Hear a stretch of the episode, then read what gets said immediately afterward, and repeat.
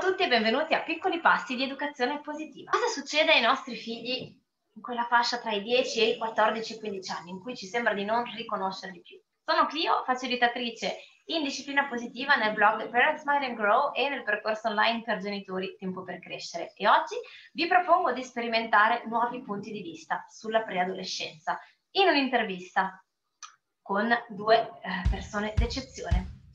Un respiro, un sorriso.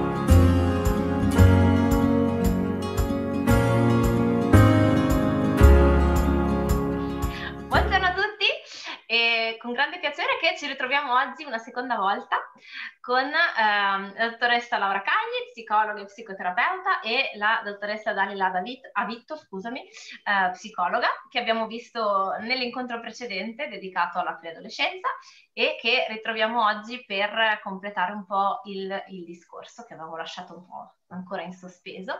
Quindi grazie di essere qui con noi ancora una volta e di dedicarci insomma un po' del vostro tempo per parlare di questo tema un po', un po', di cui si parla ancora un po' pochino, che è quello della preadolescenza. Quindi benvenute e grazie. E grazie. Um, allora, l'altra volta abbiamo approfondito un pochino di più um, che cos'è la preadolescenza e come mai, insomma, come mai farne un oggetto di approfondimento, um, visto che appunto di solito si approfondiscono altre fasce d'età, ma non quella, che precisiamo essere tra i 10 e i 14-15, giusto? 14-15. Ok, perfetto. E, e, invece voi avete addirittura scelto di fare 5 incontri di approfondimento online per genitori su, su diversi temi che riguardano questa, questa fascia d'età e la preadolescenza. E, e quindi oggi magari poteva essere interessante, avevo voglia di chiedervi insomma ancora un po', ancora un po di cose su um, questa volta sul mondo del genitore, no? Cioè uh, come, come, vive il genitore questo cambiamento e magari quali, quali, quali tasti dolenti va, vanno a toccare tutti questi cambiamenti nel genitore, insomma cosa scatta nel genitore, perché, perché dovrebbe aver voglia, ecco, diciamo così, porsi il problema di, ehm, di, approfondire un po' meglio cosa succede in questo, in questo periodo dell'età dei figli e ehm, così come, so, come dire, quasi, quali sono le, um, le, cose da tenere presente, ecco, da sapere sullo sviluppo. Domandone. Non so tananana, tananana. Allora, dal punto di vista del genitore mi viene subito da dire che insomma eh, dobbiamo un po' abituarci a non avere più il nostro bambino, no? Quindi eh, che magari in alcuni genitori porta anche molto dolore perché si chiude un po' un grande capitolo delle coccole, della mamma chioccia, del papà chioccia e se ne apre uno nuovo, completamente nuovo. Quindi lì il genitore può sentirsi un po' spaesato ehm, e può anche sentirsi molto triste di questa cosa perché sta finendo una parte bella, che è quella un po' dell'accudimento di un bambino, che è completamente diversa dal prendersi cura di un ragazzo preadolescente e di un adolescente. E certo. questa mi viene da dire la prima sensazione che si può sentire un po' nella pancia. Eh, e la seconda... un po' di lutto forse, no? Di... Sì, un po' una chiusura, sì, cioè mm. si, si, ti rendi conto che non, non, hai più il tuo bambino tra le braccia che vuole sempre le tue coccole, eh, di cui tu sei sempre tutto. Eh, certo. E finisce un po' la fase del bambino piccolo, quindi anche tu smetti di essere un po', devi un po' anche cambiare, non puoi essere più la mamma o il papà chioccia, coccolone, eccetera, ma eh, devi diventare anche altro. Quindi bisogna un po' superarla questa fase un po' sì di separazione, di lutto, dai. Si chiude un capitolo, se ne apre un nuovo, altrettanto interessante e stimolante, perché comunque avere figli preadolescenti e adolescenti è molto stimolante ed è molto divertente se non si vive la paura e se non si sente anche la minaccia, certo. perché anche quella è una caratteristica un po' tipica che sentiamo, no? Eh, sentiamo un po' che il nostro figlio ci sfugge dalle mani, ci sentiamo minacciati dagli altri, dagli amici, eh, magari dall'allenatore di calcio, da altri educatori, perché non siamo più il punto di riferimento. Ecco, allora bisogna un po' superare questa cosa eh, e capire che è normale a una certa età non voler avere solo mamma e papà come unico punto di riferimento, ma voler allargare un po' la cerchia. Certo. Quindi non bisogna né spaventarsi né sentirsi minacciati dall'esterno. Ecco. Sì, sì, è un po' una perdita di controllo, no? Che, che bisogna accettare di, di lasciare andare. La grande, la grande, parola è il controllo, infatti, no? Cioè il controllo è la fiducia, dare fiducia, non avere paura del fatto che il, il ragazzo voglia uscire di casa, ecco, cioè è meglio un ragazzo che esce di casa e fa delle esperienze piuttosto che un ragazzino preadolescente che sta chiuso nella cameretta. Certo, Però certo. non dobbiamo noi genitori spaventarci di questo mm. e fidarci un po' del fatto che i ragazzini sanno anche organizzarsi, sanno organizzarsi, hanno molte competenze, sanno fare delle cose e avere fiducia anche di questa cosa qua. Però bisogna un po' superare queste due, due emozioni. Da un lato la, il dolore de, di una parte che si sta chiudendo, eh, che è un po' quella dell'educazione primaria, no? dello stile certo. di, educativo primario con un bambino piccolo, eccetera, eccetera, e un po' il sentirsi minacciati dagli altri, cioè non ascolti più solo quello che, diciamo, che dicono mamma e papà, ma stai ascoltando il tuo amico, la tua migliore amica, eh, quindi non bisogna sentirsi minacciati dall'esterno. Eh. Sì, diciamo che bisogna essere molto solidi eh, come persone, noi adulti, com- nel nostro ruolo per sapere che non, non diciamo, non è una sfida a noi o non è una mancanza di amore per noi, è una fase normale che i bambini eh, devono Certo, non è che il nostro figlio no, ci ama meno, ci amano sempre allo stesso modo e noi siamo sempre importanti per loro. Questo in qualsiasi età mi viene da dire, no? In qualsiasi certo. età dello sviluppo evolutivo, ma anche quando siamo grandi, cioè. Quindi non è una questione di amore, non, non ci vogliono meno bene, ci vogliono bene lo stesso, ma devono fare eh, delle cose in più e devono aprirsi al mondo, non possono più stare solo con mamma e papà. Certo.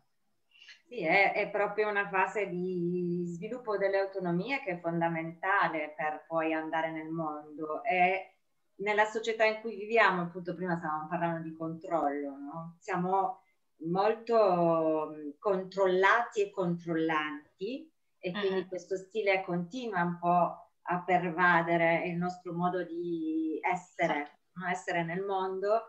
E tra l'altro siamo anche una società dove le informazioni circolano velocissime, quindi vogliamo essere pronti, un po' come dicevamo nel primo incontro, vogliamo anticipare i tempi anche noi come genitori, che cosa succederà a mio figlio, certo. eh, cosa mi devo aspettare, quindi ci teniamo, no? Mm, investiamo tanto, tante energie nell'essere il bravo genitore, nell'essere genitore perfetto, nell'essere ehm, qualsiasi cosa possiamo essere per nostro figlio, per i nostri figli.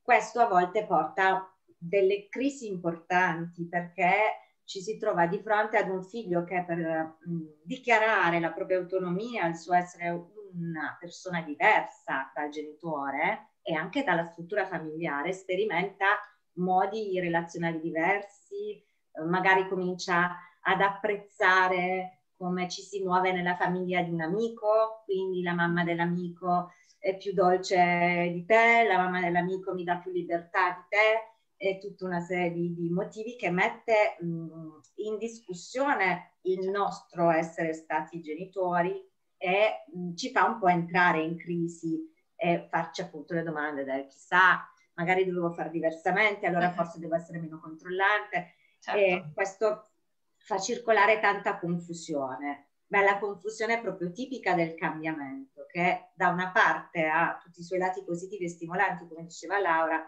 dall'altra magari può creare qualche paura, qualche incertezza. Ma è il, è il sano del non sapere cosa fare, e del creare insieme a loro nuovi modi di relazionarsi. Quindi non avere la soluzione mh, già, già stabilita dai libri, dagli esperti, dal web, dalle informazioni, ma costruirle insieme perché ogni relazione è diversa, ogni sistema è diverso. No, certo, e mi, hai citato una cosa secondo me molto interessante, no? il fatto che la, l'informazione a cui abbiamo accesso oggi e anche il, il, diciamo, l'impostazione della società, il ritmo di vita che abbiamo, sono tante piccole cose che ci portano ad avere questa illusione di poter controllare eh, la vita, il mondo, no? eh, il fatto che abbiamo tante conoscenze scientifiche, in ricerca, in medicina, eh, che abbiamo accesso a tutte queste informazioni, ci passano un po' questa illusione che comunque tutto sia controllabile e questo forse ci porta a essere magari poco, come dire, a, a, portare questa illusione su tutto, anche sulle relazioni, quando invece in realtà è, una, è un'illusione, no? Il controllo pieno non, non è forse neanche giusto che ce l'abbiamo su tutto e, ed è un po' un esercizio di, come dire, di accettare, come dire, di accettare cam- la possibilità del cambiamento, di accettare il flusso, l'evoluzione della vita, no? E di essere pronti. Anche dello stare nell'incertezza che è una cosa molto difficile per tutti. Ah beh, questo ultimo anno ce l'ha dimostrato tantissimo, no? Che lo stare nell'incertezza ci ha un attimo messo in difficoltà. Caspita, domani potremo uscire, boh.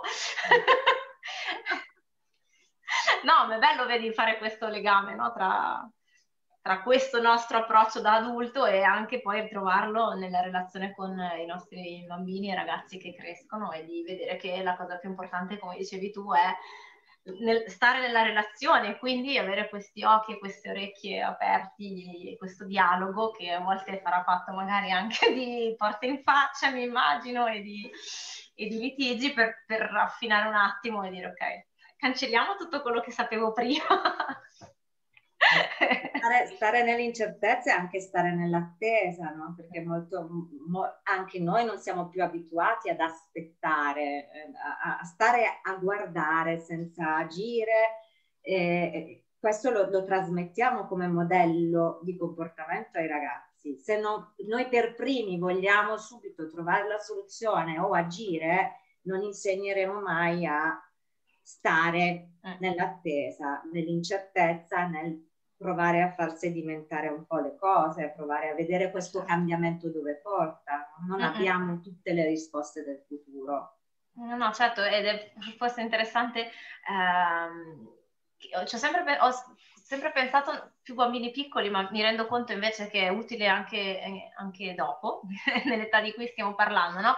del fatto che i ritmi dell'adulto non corrispondono ai ritmi del bambino, che quindi tante volte noi ci aspettiamo che il bambino debba imparare una cosa come noi l'abbiamo imparata o di eh, seguire una, una, determinata tappa nel modo che noi pensiamo che debba essere e quindi c'è anche questa capacità di aspettare che il bambino e poi il ragazzo impari, no? E quindi forse nel momento in cui il ragazzo, ve lo chiedo, diventa preadolescente, eh, e quindi si rende, non è più il bambino che non sa e vabbè, vede che la mamma mi dice, caspita, dovresti già avere, dai, dai, l'adolescente si rende conto che magari gli altri intorno a lui imparano o fanno le cose in un ritmo diverso o che il genitore si aspetta che eh, le cose siano acquisite con, un cer- una certa tempistica che magari non gli corrisponde. Quindi come, come aggiustarci in, tutta questa, in tutta questa dinamica? Forse la chiave giusta il confronto, mi viene da dire, nella preadolescenza è mh,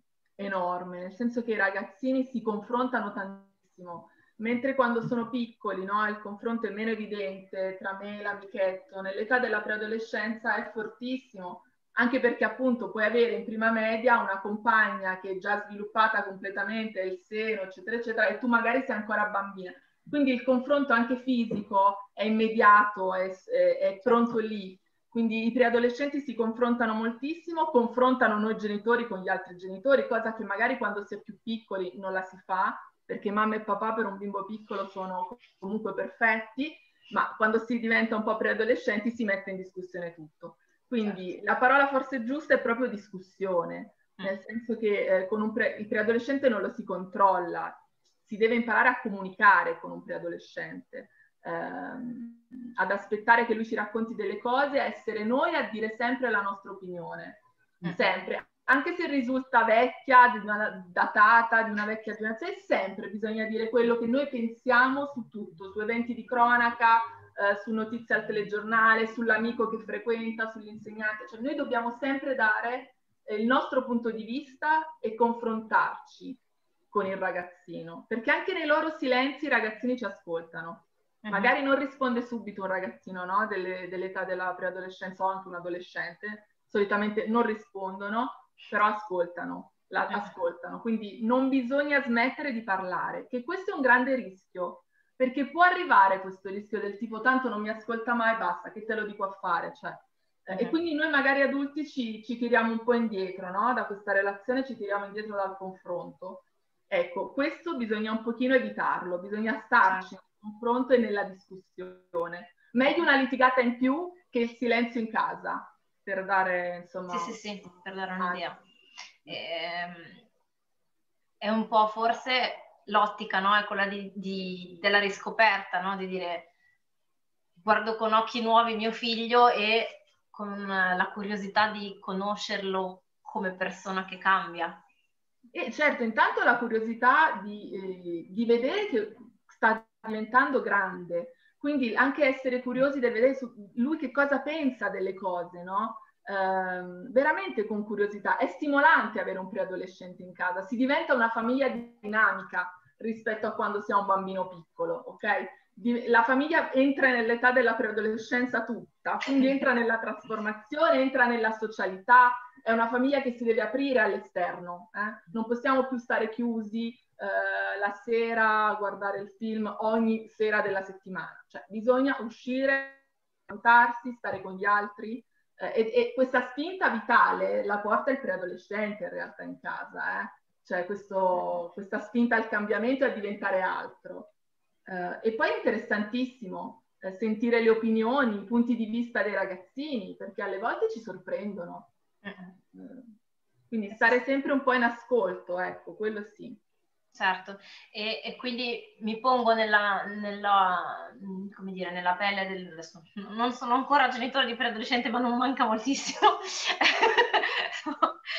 quindi mi vengono in effetti tante domande sul, um, sul come, in, in, in effetti, no? sul come affinare questo sguardo, su uh, come comunicare certe cose, su come acquisire questa delicatezza e, um, e come porre... Eh, come sapere, perché poi credo che ognuno abbia la sua, come ogni relazione unica ed è solo nella conoscenza del mio ragazzo eh, o della mia ragazza che posso sapere come aggiustare il tiro e, e dove andare a parare, no? Eh, però effettivamente trovo tan, tante, come dire, tante interrogazioni sul co- cosa devo sapere, cosa devo sapere prima di buttarmi e prima di lanciarmi, che credo siano poi i temi che che toccherete um, durante gli incontri tra genitori, in cui poi è anche bello sentire no, il, magari le esperienze degli altri e, e confrontarsi su, su, questi dubbi, su questi interrogativi che ci, penso, poniamo natural- in modo naturale. Eh, magari se avete voglia, ne abbiamo già parlato l'altra volta, ma forse penso sia interessante rivedere eh, rivedere quali sono le tematiche che tratterete, anche per eh, darci proprio un'idea di quali sono, non so, i, alcuni punti critici che magari noi non ci siamo mai posti prima eh, come cose da, da approfondire perché tipicamente speriamo no? una volta superata la fase infantile dai per un posto tranquillo e ci immaginiamo che fino all'adolescenza passa questo periodo di zenitudine in cui invece no. No. A questo proposito magari condivido la nostra Grazie Ecco, le, le non cinque dei cinque incontri, appunto il titolo, come dicevamo l'altra volta, è Non ti riconosco più, la rivoluzione della preadolescenza, sono appunto dei webinar di, di, di confronto con i genitori. E, ehm, rispetto a quello che dicevi prima, Clio, eh, la parola chiave, vedremo uno dei nostri incontri dedicato anche proprio a questo, è la fiducia. Eh, la fiducia in noi è la fiducia anche eh, nei ragazzi e questa fiducia è stata già costruita dalla nascita fino certo. a quest'età, quindi anche un po' aver fiducia del legame, della relazione che abbiamo creato, dell'ambiente che abbiamo offerto ai nostri figli ehm, è molto importante perché in una fase di cambiamento in cui no, si, si vanno a dare un po' altri calcetti certo. alla stabilità, avere fiducia in quello che è stato già trasmesso è fondamentale. E, mh, mm, ci sono anche dei movimenti importanti di richiesta di autonomia che possiamo cominciare a guardare, ad allenare anche all'interno della casa. uh-huh. perché magari i ragazzi chiedono cose che non hanno mai fatto, quindi esco, vado via, vado appunto, no? posso andare a dormire a casa dell'amico, voglio tornare mm. da solo a casa, e però per esempio in casa può capitare che non rifacciano il letto, non apparecchino e sparecchino, non facciano quello che mm, si fa come routine quotidiana, quindi è, è importante cominciare mm, una piccola palestra anche in quello mm-hmm. per sperimentare le proprie capacità e a volte c'è difficoltà proprio nel dare fiducia che loro possano fare per piccoli pezzettini anche all'interno della famiglia. Certo. Questo emerge spessissimo. Nel senso di porre anche noi le condizioni per cui. E, e, e avevo letto una volta un intervento molto interessante che era proprio su, sull'uso dei, dei, cellulari e delle, delle tecnologie e l'esperta che, eh, lo, che presentava l'argomento lei diceva proprio, per esempio, davanti alla domanda posso avere il cellulare, eh, il genitore può prepararsi pensando, beh, in quali altre, quali altre aree, diciamo, di, di, di, della vita del mio ragazzo mostra di, o del mio bambino, perché si parlava di bambini, mostra di avere quella responsabilità, per esempio, i compiti li fa in autonomia o, o, o devo stare io lì a chiedere, e quindi di porlo anche come ottica per il ragazzo, di dire io vediamo insieme come posso accompagnarti a responsabilizzarti per cui io ti posso dare via via più fiducia, no? ed è bello elargi- allargare diciamo anche in altri, in altri ambiti, come dicevi giustamente tu, a volte uno non ci pensa, pensa o oh, solo il cellulare o solo l'uscita e, e si taglia. No, le, fatiche, le fatiche domestiche, mi viene da dire, sono, sono importantissime nel senso che se noi genitori ci tiriamo un po' indietro no? anche dalla gestione della casa, il ragazzo poi fa. Chiaro che se facciamo sempre tutto noi per tutelarlo, eh, lui si adagia, i ragazzini si adagiano, no? Certo. Eh, però gli trasmettiamo anche forse un, un, messaggio del non sei capace, sei troppo lento, fai che spostati che magari stasera cucina mamma. Ecco, i ragazzini a quell'età sanno anche cucinare se gli si lascia lo spazio di agire e di sperimentarsi. Eh, quindi bisogna ehm, che, queste, che, questa sperimentazione parta sia in casa per poi allargarsi all'esterno, perché se tu hai delle competenze a casa ce le hai anche all'esterno e viceversa. Mm-mm, certo, sì, sì, e quindi poi è, anche compito nostro e a volte ce ne dimentichiamo, da cui l'utilità di fare questi incontri ehm, fare questa trasposizione di competenze no? e sottolinearle al ragazzo quando magari ha quei momenti di lui di sfiducia. O di... no. Beh, sì, sì. Ricordandoci sempre che appunto siamo dei modelli, quindi non è sempre solo importante quello che diciamo, ma proprio quello che facciamo.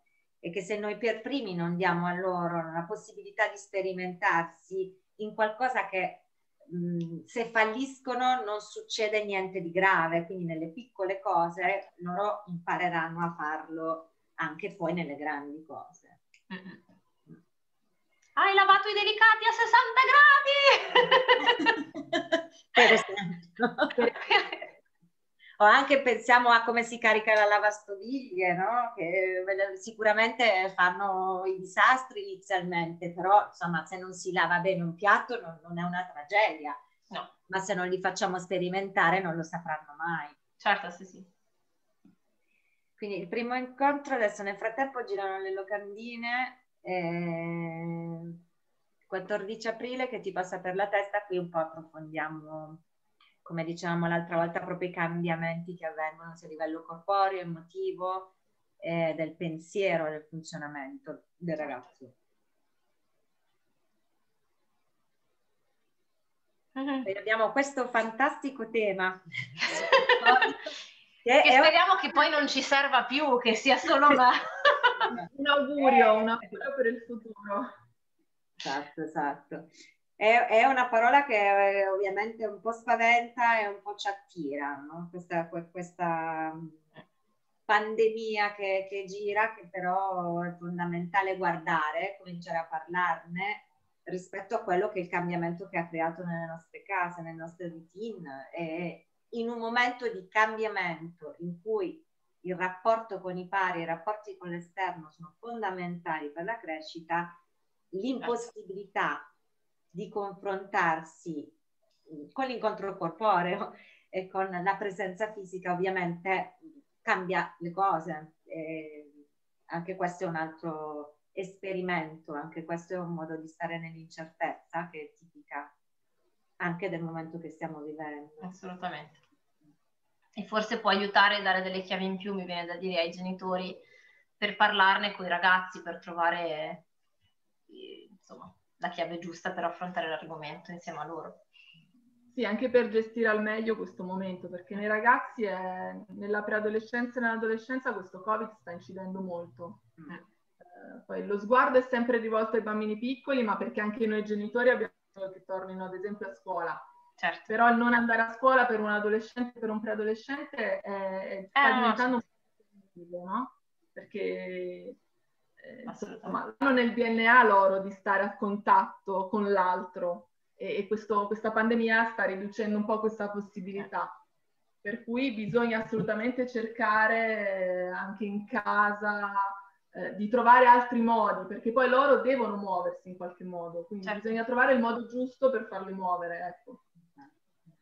E da qui appunto no, beh, viene di conseguenza certo. il terzo incontro degli intrappolati dalla rete che diventa in questo momento già lo era, in questo momento particolare diventa l'unico modo o quello più utilizzabile, più veloce per confrontarsi con l'esterno. E appunto accennavamo alla questione di quanto sia importante conoscere lo strumento, perché il mm. bisogno di condivisione è fondamentale per noi esseri umani, per i ragazzi il confronto con i pari, con l'esterno, appunto abbiamo già detto che è fondamentale, e in questo momento questa modo di comunicare che per fortuna abbiamo, no? come siamo noi adesso, stiamo comunicando più liberamente senza le limitazioni che avremmo. Assolutamente, viva le tecnologie! Viva le tecnologie, questo che ha permesso anche il grande tema della didattica a distanza, dell'utilizzo, del, del continuare a far circolare istruzione ed educazione anche attraverso questo canale, ma molto spesso noi adulti non conosciamo benissimo questi strumenti, i ragazzi sembrano conoscere un po' di più, ma magari conoscono delle cose, ma non conoscono lo strumento in sé. Quindi mm. anche tutte le, le, le tecniche che un po' vengono utilizzate per attene, attirare l'attenzione, tenerci lì un po' ipnotizzati, certo. eh, farci cliccare no? Questi, mm. eh, da, da, un posto all'altro e non renderci conto del tempo che passa e di quello che comporta anche la nostra mente, ma anche sul nostro corpo. Quindi... Sì, e poi mi viene a dire anche sull'autostima, no? Eh, su, visto che è un'identità un po' in costruzione ancora in quell'età e almeno da mamma è una cosa che mi preoccupa in modo particolare questo fai l'adrenalina del like e che cosa implica il like o il commento, certo. lo sguardo degli altri su chi sono, no? Guarda, in, un altro, in, in, in, altri incontri sempre che abbiamo fatto io e Dalila, un incontro l'avevamo chiamato Io non sono i miei like, no? Proprio perché chiaramente l'immagine che in questo momento della, della vita è fondamentale su internet, amplificata, eh, diventa alle volte un po' di difficile gestione. Quindi è importante per i, per i genitori sapere che cosa accade in rete, cioè conoscere lo strumento ma sapere anche quali sono i possibili rischi, perché i ragazzini sulle tecnologie sono, sono nativi digitali, quindi le usano meglio di noi, però comunque sono piccoli alle volte per affrontare delle tematiche e delle narrative che nei social ci sono, girano e girano anche con molta facilità. Quindi non bisogna un po' tirarsi indietro ecco, da, questa, da questa sfida dei social, ma bisogna un po' entrarci e, e, e parlarne con i ragazzini dei rischi e, di, e delle criticità che ci sono, anche nella propria immagine postare una foto in un determinato, no, con un determinato abbigliamento, una determinata postura, può essere sicuramente divertente, stimolante per certi aspetti, ma può essere anche molto pericoloso e rischioso per altri aspetti. Allora, questa cosa ai ragazzini va detta. Certo, sì, sì, sì. E come va detta, poi immagino che ne parlerete. Come ma... va detta, poi lo affronteremo certo. insieme, infatti sarà il tema, insomma, un po' della serata. Questo, questo che continua sulla sessualità, c'è proprio il filologico. Continuo perché poi a, oggigiorno i ragazzini la sessualità la giocano molto in rete in realtà. Eh, quindi insomma ci è venuto un po' da metterle una di fila certo. all'altra due serate perché eh, spesso cercano informazioni, no? conoscenze, informazioni in rete e spesso giocano anche la sessualità in rete. Quindi eh, vanno educati e bisogna parlare di, di, sessualità e di affettività con i ragazzini e il prima lo si fa meglio è, perché alle volte noi pensiamo di avere in casa ancora una bambina perché magari non è ancora sviluppata e invece eh, nostra figlia in rete fa già delle, eh, ha già delle esperienze o visita ad esempio dei, dei, siti o entra in delle conversazioni un po' provocanti no? con, con amiche o con amici. Quindi bisogna un po' eh, far partire i ragazzini con uno zainetto con dentro degli strumenti utili. Certo, assolutamente. Anche perché appunto, come dicevamo, è una società molto giocata sull'immagine e quindi le immagini hanno il loro pro e il loro contro, sono più immediate e più veloci rispetto a quello che è la conoscenza invece fisica mh, in presenza. Certo. Quindi, e, e nel, nel, web poi si trova veramente di tutto di più, quindi anche non allarmarci perché poi molto spesso sempre per il controllo di cui parlavamo prima tendiamo a voler vietare o bloccare o posticipare, ma eh, dobbiamo conoscere lo strumento per poter usufruire delle risorse e per poter proteggere dai limiti e dai rischi, assolutamente. E poi l'ultimo era la, la, parola chiave di cui parlavamo prima, che è appunto la fiducia, sì. su cui poi si basa il tutto. Tutto, che forse riassume tutto, le, tutto il legame genitore-figlio in una parola, secondo me. Infatti è un po' la chiusura degli incontri, no? Alla fine, la chiusura degli incontri, la parola chiave è fiducia. Eh i ragazzini devono fidarsi di noi perché comunque rimaniamo il loro punto di riferimento, anche quando non ci sentiamo più di esserlo, ma noi rimaniamo, rimaniamo sempre il loro punto di riferimento e noi dobbiamo fidarci dei ragazzini. Sì, sì, sì. Ed è un, un lavoro, come dire, un esercizio continuo, no? Anche nel dire, come dicevi giustamente prima, nel dire quello che pensiamo, nel fare quello che diciamo, perché così come noi pretendiamo la fiducia dei nostri figli, anche i figli hanno bisogno di avere fiducia in noi anche attraverso questa coerenza e questa integrità no, da parte nostra. Assolutamente.